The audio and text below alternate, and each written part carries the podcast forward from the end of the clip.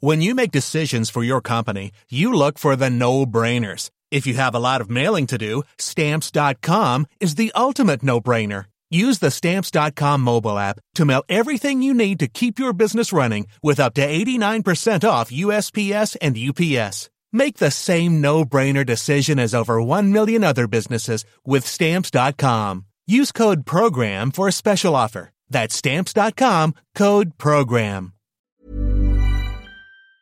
So listen, how's your Christmas shopping going? You haven't started yet, have you? Well, fear not, the big interview is here to help solve all your problems. For the football fans in your life, here's 3 stocking fillers. Firstly, the documentary film of my book, Barca, The Making of the Greatest Team in the World, is now available everywhere on DVD and digital download. Take the ball, pass the ball is the definitive story, we like to say, of the greatest football team ever assembled, and features exclusive interviews with Barca's stellar cast of current and ex-players, including that geezer Lionel Messi, Xavi, Andres Iniesta, Thierry Henry, Dani Alves, Gerard Piqué, Carles Puyol and Sergio Busquets, plus a rare exclusive contribution from Pep Guardiola himself. There, that's that one present sorted. Secondly, my old chum and fellow dandy Jonathan Northcroft has a new book out published by Backpage, these marvellous people that bring you the books, the podcasts. It's called Deadlines and Darts with Delhi, and it's Jonathan's World Cup diary from Russia last summer, and it's essential reading for the football fan in your life. Finally, check out another Backpage book, Football 2.0, How the World's Best Play the Modern Game by Grant Wall. Through extensive interviews with one player in every key position on and off the pitch, Grant breaks down the technical and tactical revolutions which have transformed football. So, there you have it. Take the ball, pass the ball, Deadlines and Darts with Delhi, Football 2.0. That's not only difficult to say, it's Christmas sorted. Courtesy of your friends at the Big Interview. You're ho, ho, ho. Welcome.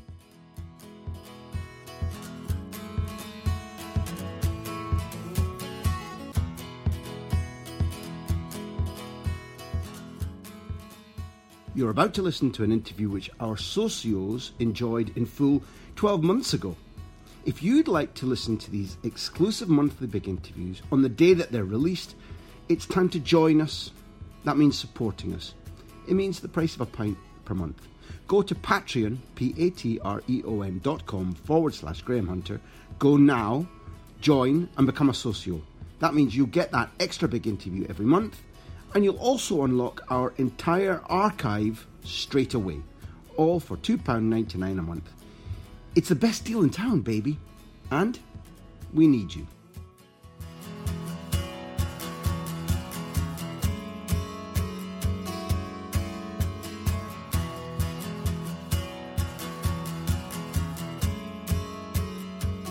It is time for a new big interview. It's Super Kevin Phillips, Sunderland legend, and the winner of something called the Golden Shoe. Well, to hell with that, the Golden Boot. Kevin once outscored every top striker in Europe. I was thrilled to listen to him describe his thought process in front of goal, plus his explanation of the art of finishing, which includes a wonderful quote from the great Jimmy Greaves. Our guest takes us back to his younger days playing right back, yes, you heard me correctly, at non-league Baldock Town, an unforgiving, dangerous environment. I had huge fun recording this podcast. Keep listening and you'll find out why.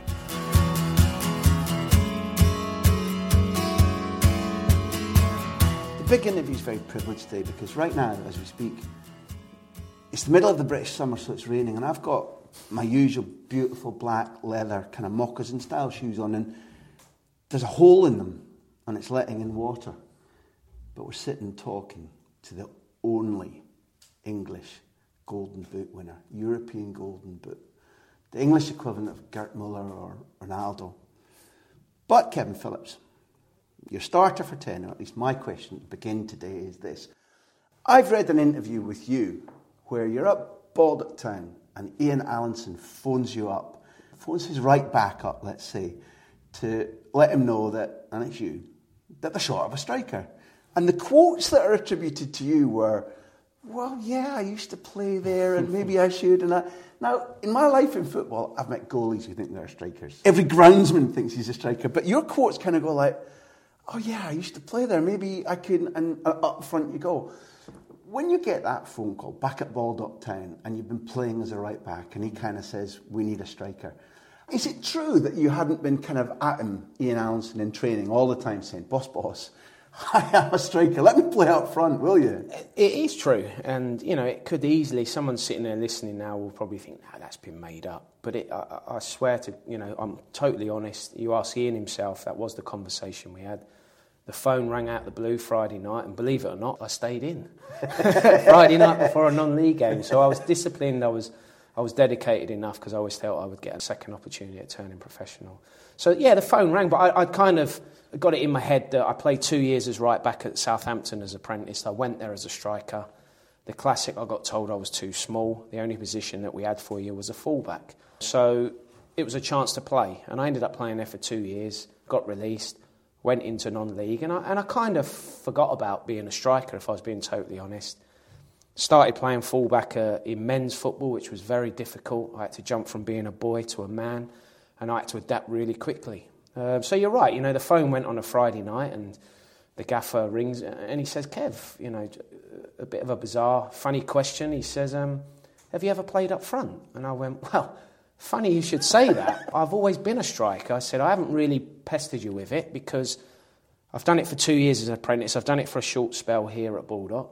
So it's kind of, you know, gone to the back of my mind. But I am a striker. He said, well, we're struggling for one tomorrow. And do you fancy having a go? I went, of course. And it was Burnham away. And we won the game and I scored 2 goals and never looked back. Well, excuse me for being pedantic, but, like, for example, let's work out what that phone call's like. When he's phoned you up, has he either seen something from you in training you never told him up yourself, or are you the 8th phone call? Because if you haven't been knocking on his door and saying, boss, I'm a striker, and you've been playing right back in training for Baldock, why has he phoned you? Because I think probably watching me in games and in training, I was like a wing-back, and I didn't want to defend, I weren't a great defender, and I was always trying to get in the box, and the amount of times he'd have a go at me about what you're doing up there. So perhaps he saw something in me that this lad wants to try and score goals. Whenever we had little small-sided games in training, I was forever trying to get on the ball, get in the box and score goals. So he's obviously seen something. He actually is a friend of the family. So maybe someone within my family got into him saying, look, he can play up front, he is a goal scorer, scored lots of goals as a young kid in the Stevenage League where Ian grew up. So perhaps he heard, speaking to one of my family members. But I never really once said to him, look, boss, can I play up front? You know the phenomenon I'm talking about, though, for everybody thinks he's a striker. I remember, like, interviewing Sergio Busquets, who's now your archetypical brain of the midfield. Mm. Right position, right touch, you know, choices all the time. Positionally so clever. He says, I wish to hell I wasn't this. He said, the only thing that's beautiful about football is scoring goals.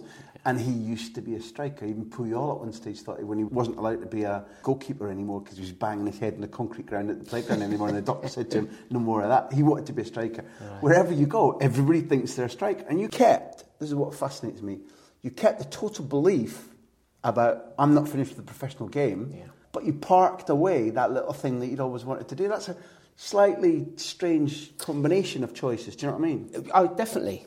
And, you know, it's a big part of it is the 2 years as an apprentice at Southampton, working under Dave Merrington. When he said to me, listen, lad, at the moment you're too small to be a centre-forward in our team. Yes, technically you're good. We see you better coming onto the game than with your back to play, which I kind of agreed at the time, so I went along with it. But there was always that bit in the back of my mind. I parked it to the back of my brain, but there was always that bit there that wanted to come out and get up front. And even the 2 years as an apprentice, I used to try and make overlap over overlap, getting in at the back stick when the ball was going down the left-hand side. And as I said, you know, defending, I wasn't very good. But I always had that belief. One day I would get a crack at being a centre-forward. And believe me, when that phone call came on that Friday night, if it hadn't have come, you know, I perhaps maybe would never, you know, wouldn't be sitting here now doing an interview with you. Wouldn't be the only English winner of the Golden Boot. Yes. I'm a romantic, a pure-born romantic, now, therefore, allow me my flights of fancy. Were you answering the phone to somebody you cheered on when he was an Arsenal boy, keeping Charlie Nicholas out of the team, beating Spurs in the semi-final of the league? Yeah.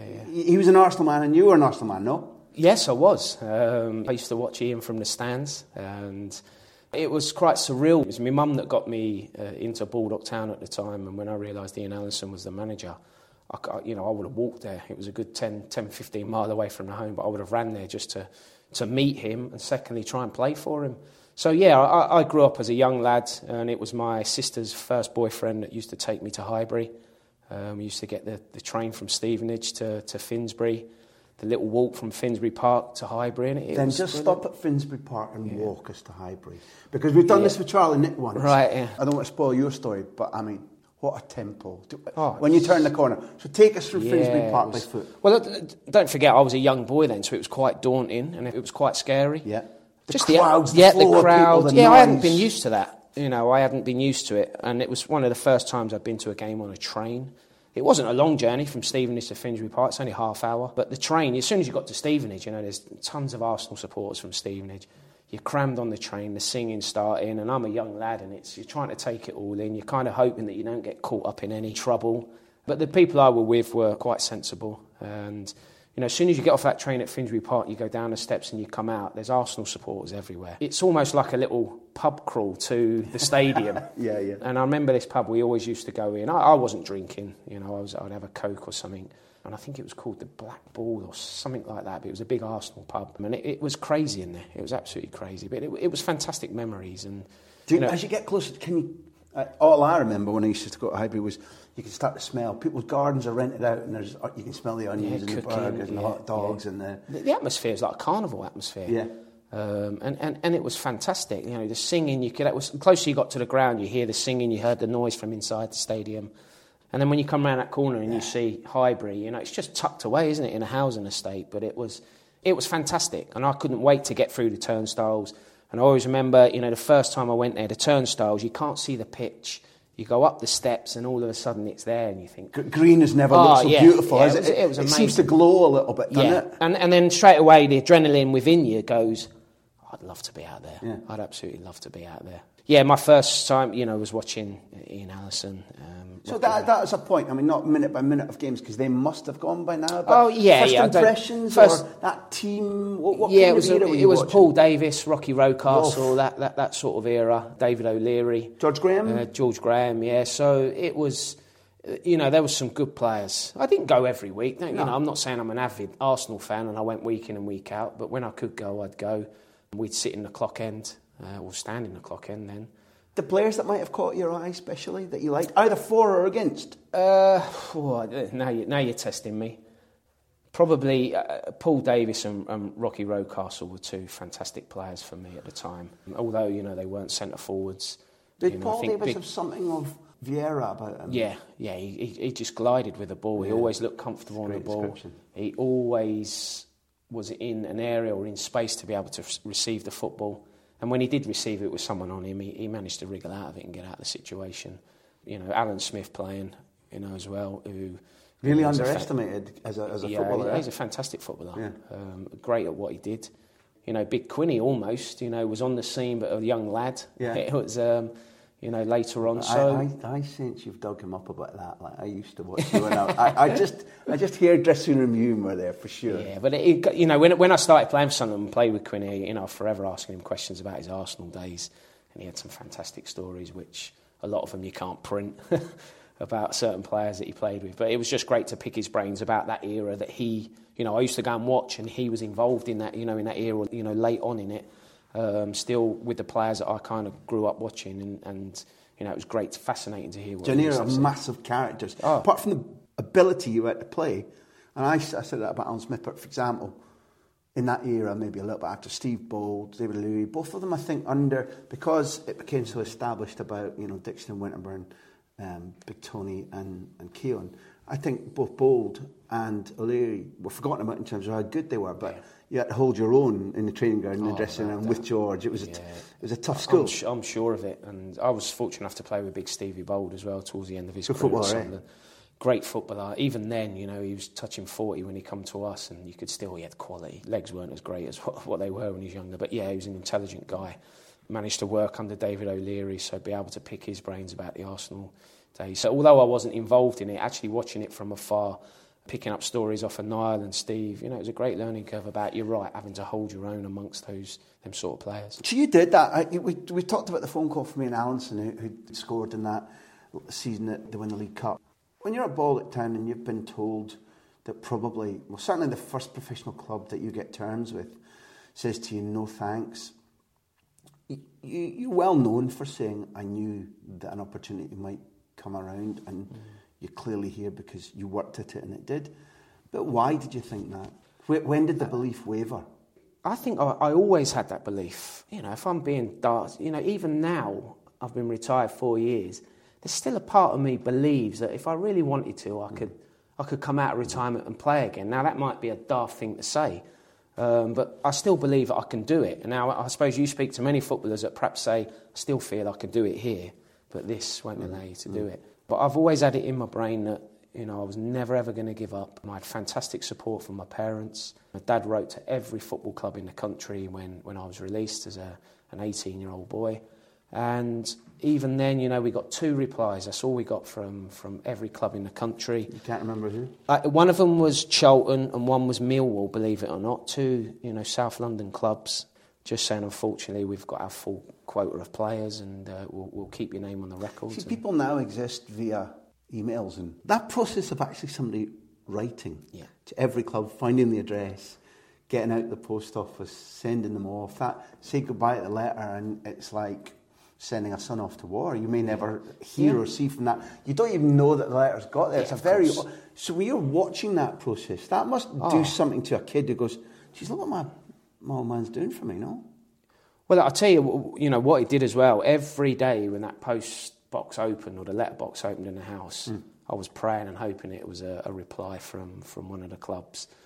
And I remember, you know, the first time I did get the reply, the letter drops on the floor and it's actually got the Millwall and the Charlton crest on it. So straight away, I'm thinking, I'm getting a trial, Open it up, you know, 2 knockbacks. And part of me was, of course, gutted. But I still had that belief to go and try and perform for Baldock Town in that right-back slot at the time, and hopefully someone will see something in me and give me an opportunity.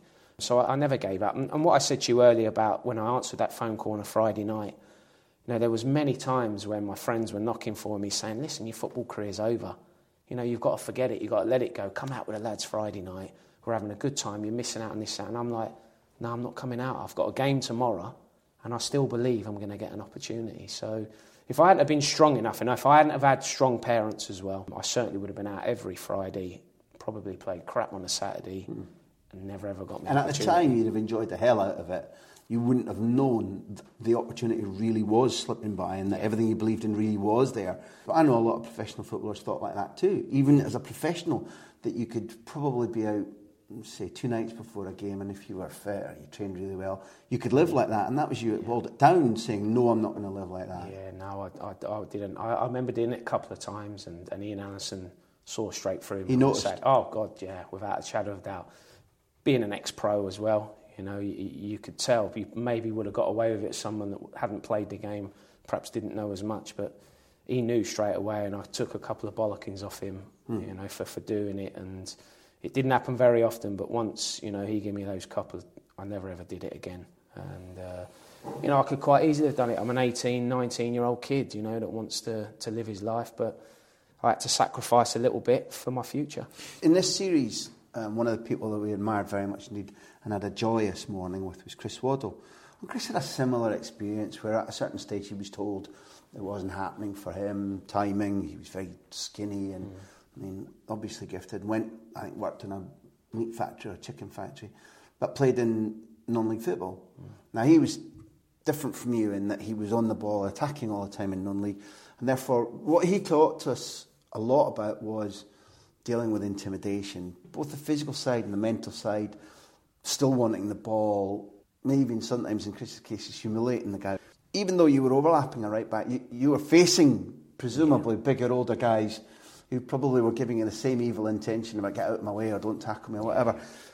What was the good and the bad and the ugly of being a right back at 18? Yeah, from 18 to 22? Yeah, from 18 to 21. Physically at 18, what are you like compared now? Because you're still, I mean, strong now. Yeah, well, I was very slight and, you know, I've bulked up. You know, I had to work on that. So I wasn't physically very strong. But I was quick. I could get out of the way. I could ride challenges. You know, I'd rather try and nick the ball off someone than go crashing in a 50-50 because I'd probably get hurt. Yeah. So I had to try and work on the timing of my tackling, just be careful who I picked on or went up against. And I had to become a little bit more clever. They call that savvy, don't they? Yeah, streetwise. Yeah, a bit of streetwise. And, you know, I had to try and adjust my game a little bit. When you make decisions for your company, you look for the no-brainers. If you have a lot of mailing to do, Stamps.com is the ultimate no-brainer. Use the Stamps.com mobile app to mail everything you need to keep your business running with up to 89% off USPS and UPS. Make the same no-brainer decision as over 1 million other businesses with Stamps.com. Use code PROGRAM for a special offer. That's Stamps.com, code PROGRAM. This is the story of the one. As a maintenance engineer, he hears things differently. To the untrained ear, everything on his shop floor might sound fine, but he can hear gears grinding or a belt slipping. So he steps in to fix the problem at hand before it gets out of hand. And he knows Grainger's got the right product he needs to get the job done, which is music to his ears. Call, click Grainger.com, or just stop by. Grainger, for the ones who get it done.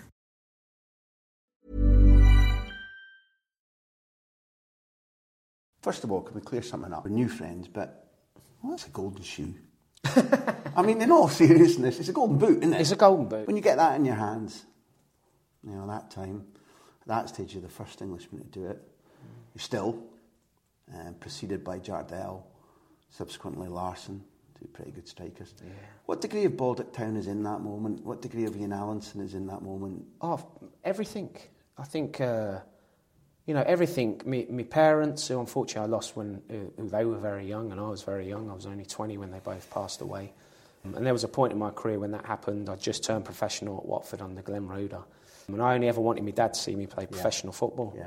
And when he passed away, I thought, well, I've played 6 months as a pro. That's it, I don't... It hurt me that much, I didn't want to carry on. Man. So Glenn Roeder was fantastic in helping me deal with the situation. And so was Ian Allinson, actually. He spoke to me quite often on the phone. That's fabulous to know, because I don't think it's unfair to say that in football you can find a lot of people who maybe aren't bad, but they are quite selfish. That when you can say that about Glenn, who's somebody who coincidentally helped me a lot when I came down new to England, and say again about Ian, if you're talking about being that devastated about the loss of parents and maybe giving up a professional career, to identify that they knew you well enough and cared enough to invest time in helping you through. Yeah. That's pretty special. Oh, it's, yeah, and you know, Glenn will always have a special place in my heart, and ultimately I owe everything to Glenn Roeder, because he's the one that signed me from non-league to give me that opportunity for Watford. And you know, whenever I get a chance to speak to him now, it's great to see him. And you know, he's had his troubles as well in his time with his health. So yeah, you know, but you're right. You know, when I did get presented with that golden boot, when I had a chance to sit down and really reflect and take on board, you know, you think about those cold Tuesday nights training on a crap pitch at Baldock Town. You know, Ian Allinson trying to help me, give me guidance, Glenn Roeder, Dad travelling here, there and everywhere, taking me all over the country. So all them things do go through your mind, and they all play a massive part in me winning that boot. I remember, without being too maudlin, that I'd met Frank Lampard's parents, and his mum, just before she died too young too. And I remember speaking to him in Germany, in Munich, when Chelsea won the Champions League, and we had a little interview in the dressing room afterwards, and I felt it was okay to ask him, did he feel connected? Did he feel that maybe she was looking over it in some way? And he was really clear that yes. And I think that's a good emotion to have. Yeah. Do you ever think about, can he see, does he know, does the energy off your career? It did, yeah, early on, you know, soon, the first few years, you know, when he passed away. Yeah, of course, I always thought about it when you had that. You know, you did your line-up, you came out, and I always looked to the sky. But as time went on, you know, it's a great healer. You don't never forget, but, you know, you kind of forget about it once the emotion and the adrenaline. You know, I always think about it when we have minute silence for someone who's passed away. You know, I'm thinking about that person, but also, you know, it brings it straight back to you, which it always will do. It always. I like and respect and appreciate that. So when the boot comes to you, what happens? I hope it comes in a fleet of Rolls Royces, and they sort of cordon off the neighbourhood, and you know, there's beautiful models to bring out. Tell me it didn't arrive, make your own Golden Boot in the post. I did get invited to a meal in, I think it was Switzerland, but we were playing on the Tuesday night. It was on a Tuesday night, and it would have been with all the all the players that have won it, and it was, I was gutted I couldn't go, because to sit with the people that you just mentioned that have won the European Golden Boot would have been amazing. Yeah. But we had a game on that night, so they brought the shoe. Oh, well, the shonk shoe, calling it the shoe. Right? They brought the boot to me, and they presented to me before the game at Stadium of Light in front of a packed crowd. And I have to say, you know, as much as it is for me the biggest honour that I've achieved as a player, apart playing for my country, I thought they could have done something a little bit better. Well, I would say it's typical of the football authorities. Yeah. It's your year, so like we're planning a dinner. Let's see if he's playing that. Yeah. No, we've got the lamb in. We've got the lamb and the red wine in. We can't change it. Yeah. He's only playing. You know? So, I was a bit, considering, I've won it at a club, no disrespect to some of the players that have won it before, is your Barcelona's, your Madrid's. That's what makes it more exciting. Yeah. Not only are they the only Englishmen to do it, you win it at Sunderland. It's absolutely exceptional.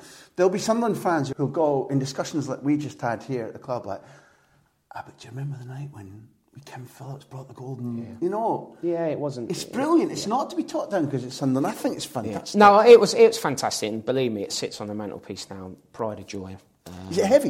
It is heavy. Yeah, it's very heavy. I won the Premier League Golden Boot that season as well, and they're pretty similar. But the European one does seem a little bit. Do you ever put it up against your foot? Could you? Is it the right size? Because they should measure you. It should be your foot. Yeah, I wish. And real gold, of course. Hold on. Whoa. It's not.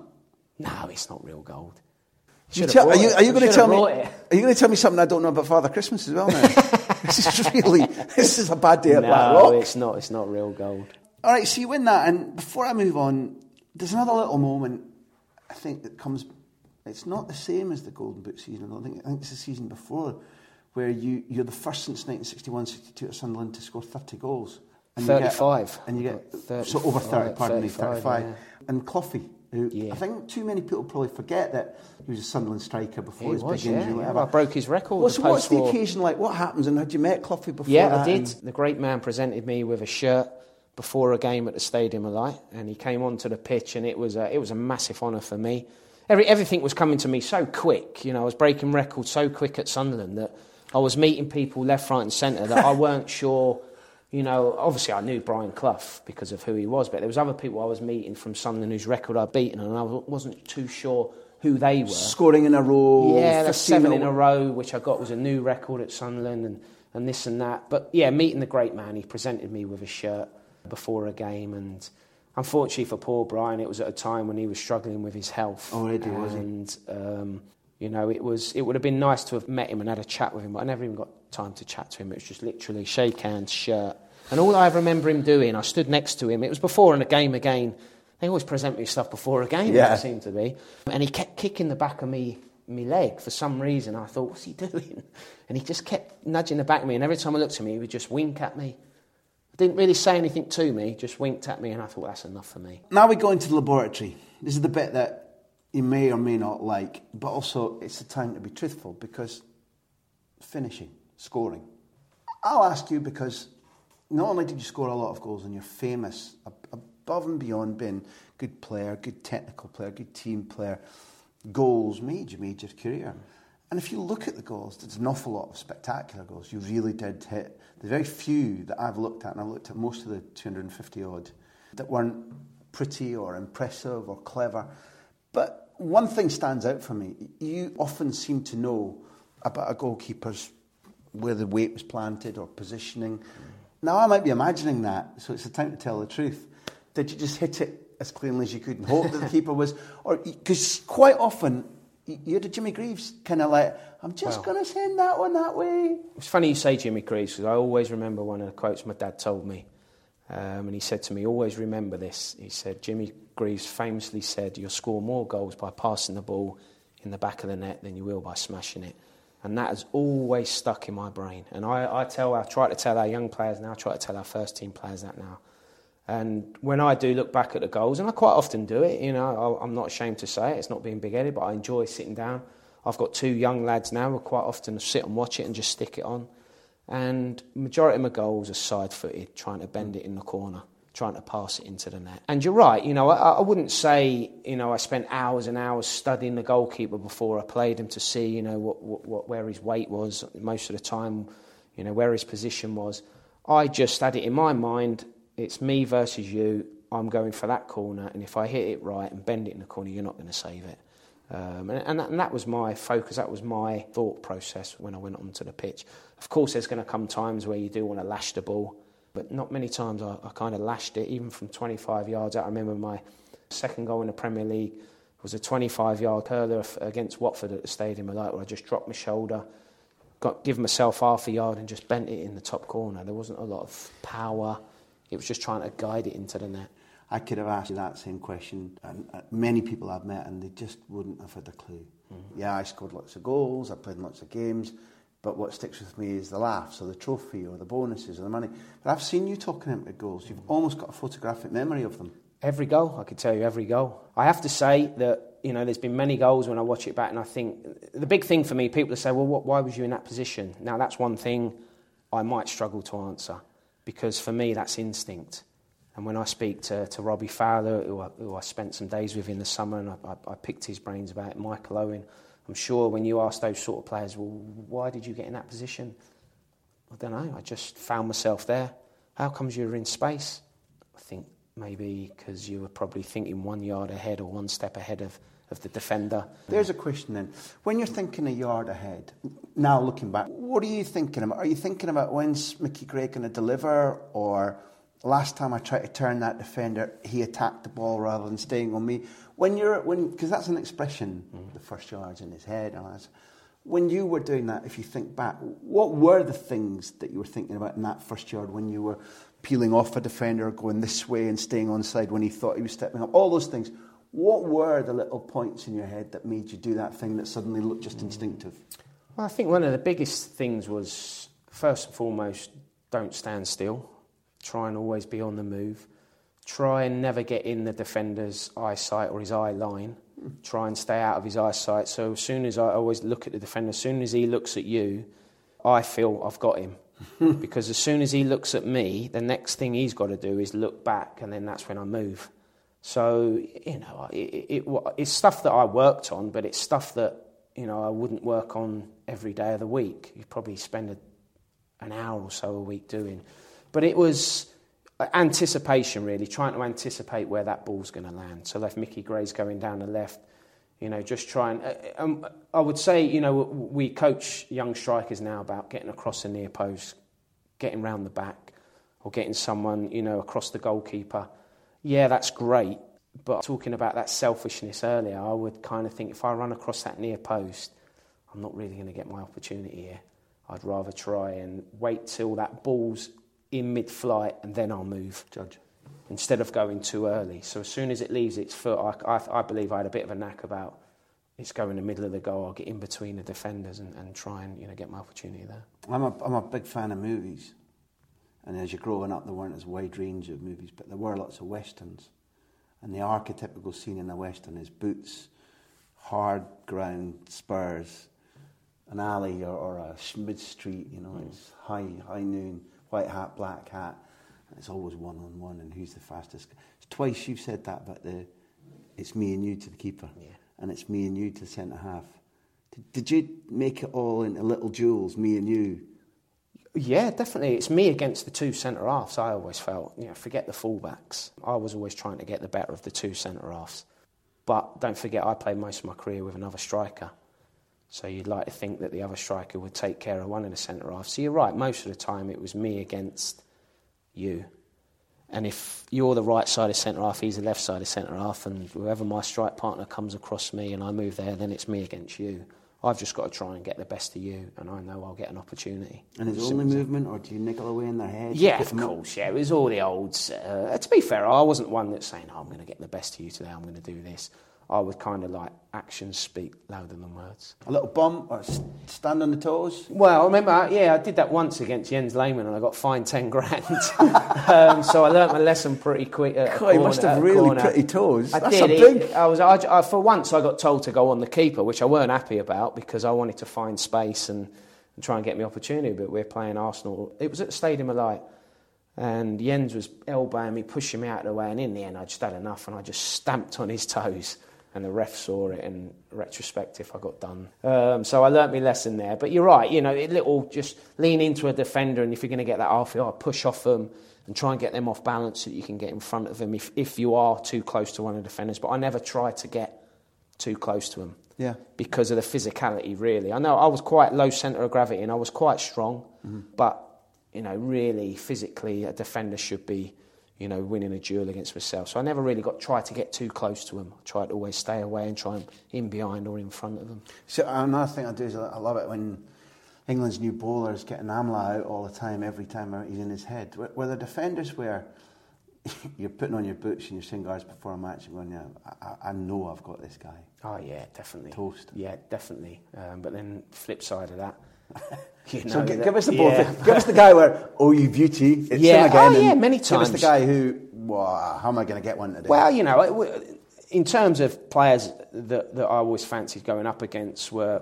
players that perhaps weren't so mobile. You know, 10, 15 years ago, players weren't athletically as mobile, was perhaps, well, was definitely what they are now. So, you know, my game was based on being sharp, nippy. So I always felt, you know, he's not the quickest, this guy. So if I can get little balls fed down the side, you know, I can hurt this guy. But then you'd come up against players who were pretty quick, you know, late 10 years ago in Rio Ferdinand and Vidic and people like that. Phew, you knew you had to come up with something a bit different because you couldn't outrun these guys. So you had to try and be a bit more clever than them. But, you know, I found late, you know, as my career went on, even these defenders are getting clever now. Physically, they're mobile, they can run. So, you know, it became more and more difficult. But yeah, you know, you ask any striker. When you're analysing the game, the game's coming up Saturday, and you look at who you're playing against, you think, boy, yeah, I fancy my chance today, I'm going to get some opportunities. The psychology of striking is, playing full stop, but striking has always really interested me. Now, I think you told Tim Rich a while ago that at Sunderland you would watch videos of your own goals, maybe the day before a game or morning of a game or whatever, just for reassurance, or how did I? Yeah, definitely. I used to quite watch it virtually, especially home games. I would sit and put it on in the morning, and just repetition really, just to see myself hitting the back of the net. Good habits, you know. Just watching it, and you know, we all love watching that. Don't let any player tell you that they don't like watching themselves on TV. We all love it. There's that ego inside of us that loves watching ourselves score goals. I'll give you an example. We're travelling to Sunderland on Thursday afternoon. This Thursday just gone, Sky's on the bus, and the rerun of the playoff final, Palace versus Thing, and I had control of the Sky button. And because I scored the winning goal, I thought, no one's turning this over, so I hid the Sky control, because I knew that my goal was coming out, and we all love watching ourselves. Yeah. So I used to stick it on, and he just used to do something inside me, and it gave me a buzz. As soon as I turned up at that stadium, you know, I can remember, it's fresh in my brain, and I'm ready to go. It's like when they talk about golf or muscle memory, where if you do the right thing over and over again, you'll begin to do it automatically. That sort of idea. Yeah, definitely. Who suggested it to you, or did you just invent it? I just think I invented it. I was born with it, I think. But no one's ever really told me about it. And it's quite, you know, amazing as it seems, I've never really had much coaching in terms of forward play. Oh. Yeah, you'd have your shooting practices, but never really got pulled to one side. And the psychology. Yeah, the psychology, sat down about this and that, shown videos of strikers, this and that. Never really been pulled to one side to say, look, yeah, they would show us the runs, you know, if one comes short, you've got to run in along the line and in, pulling off and going in, which are all your basic stuff as a centre-forward. But no one ever really sat down and tried psychologically pick my brains about, you know, what you're thinking, what's your thought process. But obviously nowadays it's happening quite regularly, which I think's right. Can I throw in something that I really liked, and I hope you like the word, but there was a cheekiness too. You've talked an awful lot about scoring the winner at Newcastle and the occasion and whatever, but if people don't remember it, it's 1-0 them, pouring rain. Yeah. Hullet's 1-1. Yeah. Hullet. Shearer started on the bench. Yeah. When you see that team sheet, what do you think? Oh, straight away we've got an unbelievable opportunity. Big Dunk was on the bench as well. Yeah. Sunderland had gone a long time without winning there, right? They hadn't won there for a long time. And you knew there's internal warfare at the club because it's all over the papers. Oh, Hullet and Shearer aren't getting on. Yeah. Well, we found out on the bus on the way to the stadium, and as soon as that news filtered through to the bus, you could sense the difference in atmosphere on the team bus. And I believe we won the game then. And so we turned out there was a funny atmosphere within the stadium because them two had been dropped. Hullet, supposedly, if he lost the game, was getting the sack the next day. So it's my first derby, my first taste of it, and it was amazing. The atmosphere, once we got in the stadium, you know, and it got near kickoff, was electric. The weather was horrendous. If it had gone on for another 10 minutes, if it had gone on for another 10 minutes, he would have called it off. When I managed to get that goal, and you could call it a cheeky goal. Well, for those who don't remember, the ball, you know, you come in, you get a little shot. I think Tommy Wright blocks it, but at that stage, the 6 yard box is quite busy. Tommy Wright's closing down your angle. You don't have a lot of angle, and you're running away from goal. Yeah. If you do the old question of sport thing, what happened next? You don't say goal. And you especially don't say this beautiful flighted sort of Shane Warne lob over. So all I'm talking about is the cheekiness to say that's what to do, and I can put. So take me from the point you're running away from the goal. Yeah, well, it was. I remember there was a massive challenge in the far right hand corner, and I think it was on Shearer at the time because he'd come on. Kevin Ball, I think, crunched Alan Shearer far right, and the ball dropped to Gavin McCann. And because you know your players, I knew Gavin would have one look up and try to feed the ball in behind the back four. So my first thought was, I'm going to move. I'm going to try and run in behind. He put a lovely ball in behind. And as soon as he left his foot, I thought, I'm in here. I'm going to get an opportunity.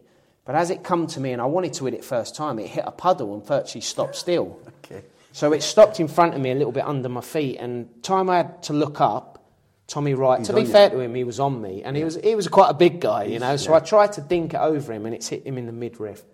And ricocheted off to the left-hand side of their goal, corner of 6 yard box. So I carried on my run round, and I run round the ball, and my thought process was, right, what do I do now? Yeah.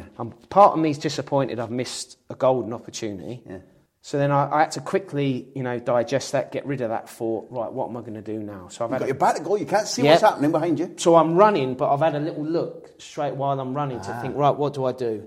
All I saw, I think, was about 3 or 4 Newcastle players, and I saw Big Niall trying to make to the back stick, and I just thought, now, this is where my little bit of selfishness came in, a bit of cheekiness.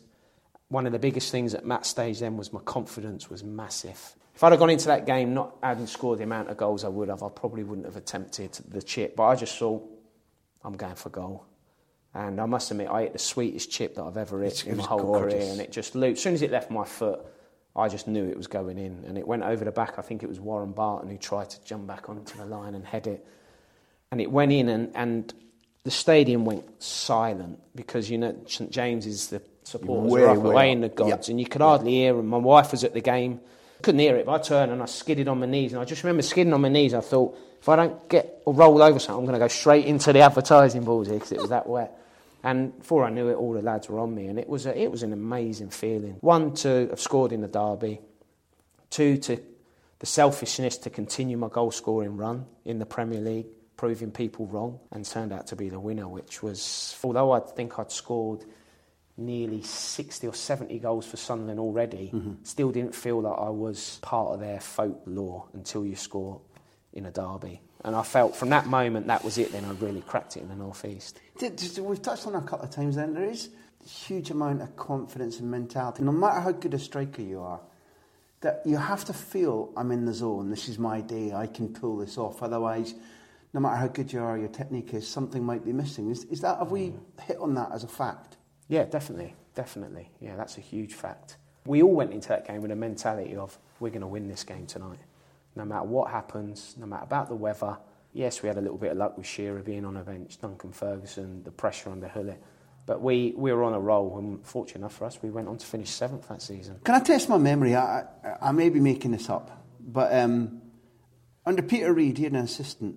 Saxton? Yeah, Bobby Saxton.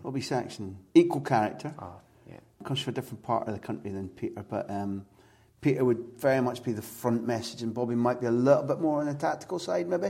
Yes, yeah, you're dead right. Both kind of like very calm, very few swear words. We're talking about the same people here. I could be wrong in that case. Okay, let me just revert that. You wouldn't want to take a bad performance into either of them, right? Oh, no, no. When you, as a team, make your debut in the Premier League, having been promoted with such style and winning the title in a championship, getting a medal for it, nice achievement. If you're talking about Sunderland legends, you go to Chelsea and you get handed a right sore one. Did you have some sort of team debriefing out on the pitch afterwards, or some sort of team meeting with Bobby Saxton? Yeah, straight after. I wondered if I'd invented that. He kept everyone out. We didn't even go in. Took us out on. Well, we stayed. Stamford Bridge. Yeah, Stamford Bridge. We stayed out, and we had the team meeting there. And it wasn't really a dressing down. It was more of a welcome to the Premier League.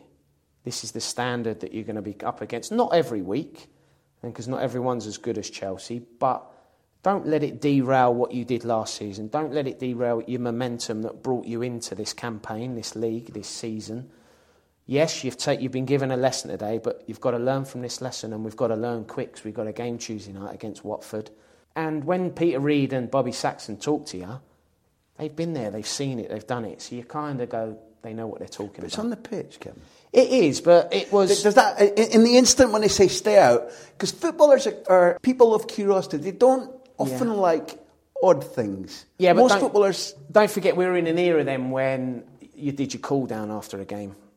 Right. So, you know, you've seen it over... Not many teams do it now. You stay out.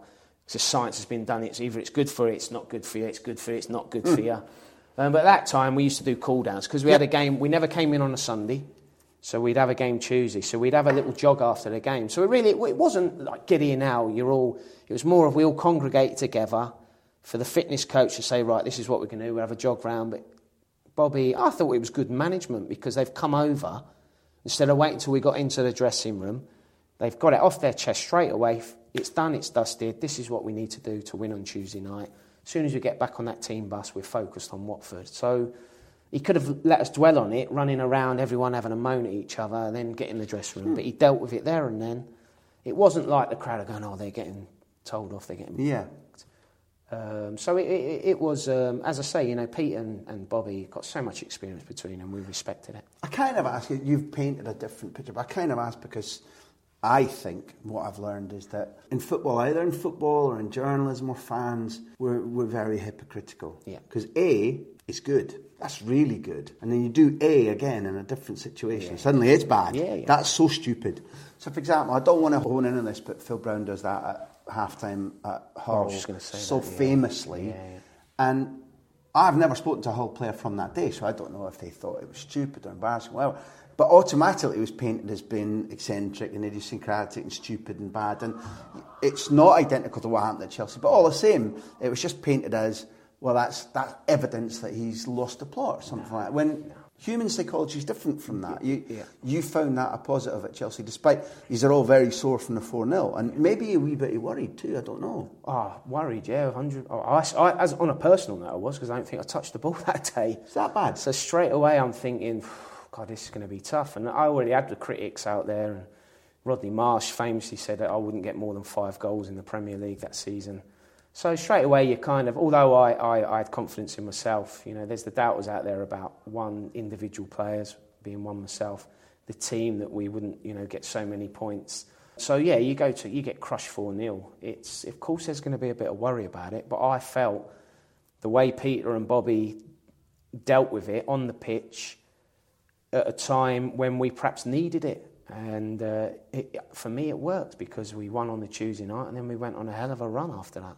When you get them back again halfway through the season and you give them 4... Yeah, we give them... For me, that was the best game of football I've ever played in. Seriously? Ever. Yeah, it was just incredible. And, you know, you go on about us being a bit embarrassed. Well, I say we got embarrassed, we were hurt. We spoke about it before the game, about the first day of the season. We owe this lot one. And, you know, at the time, we were full of confidence. We were playing well. We were doing fine in the league. And that day was just one of those days, and you would have been to a football match where one team, everything they do, everything they touch just comes off. And we find ourselves 4-0 up at half-time. It was incredible. You were on them? You pressed them? Pressed them, didn't give them a minute's peace. And you could actually see, once we started pressing them, we got at them from the first whistle. Desailly, yeah, Leboeuf. World Cup winners. Yeah, Poyet, Zola, Dennis Wise. You know, they were all in there. A ferocious team as well. As a talented team. Yeah, but we just, once you could see in their eyes as well, perhaps what they saw a little bit, well, they saw a lot in our eyes on the first day, a little bit of fear. You could see. And you could just see, hold on a minute, these ain't up for it today. So it was an incredible performance.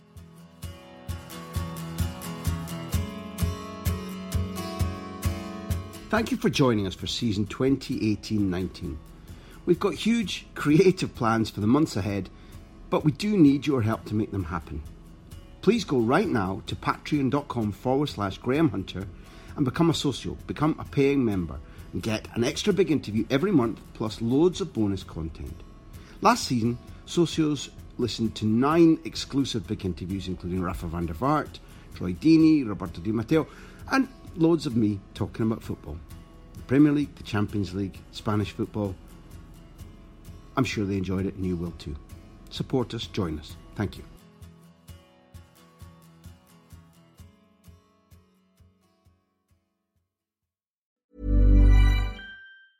Even when we're on a budget, we still deserve nice things. Quince is a place to scoop up stunning high-end goods for 50 to 80% less than similar brands. They have buttery soft cashmere sweaters starting at $50, luxurious Italian leather bags, and so much more. Plus, Quince only works with factories that use safe, ethical, and responsible manufacturing. Get the high-end goods you'll love without the high price tag with Quince. Go to quince.com/style for free shipping and 365-day returns.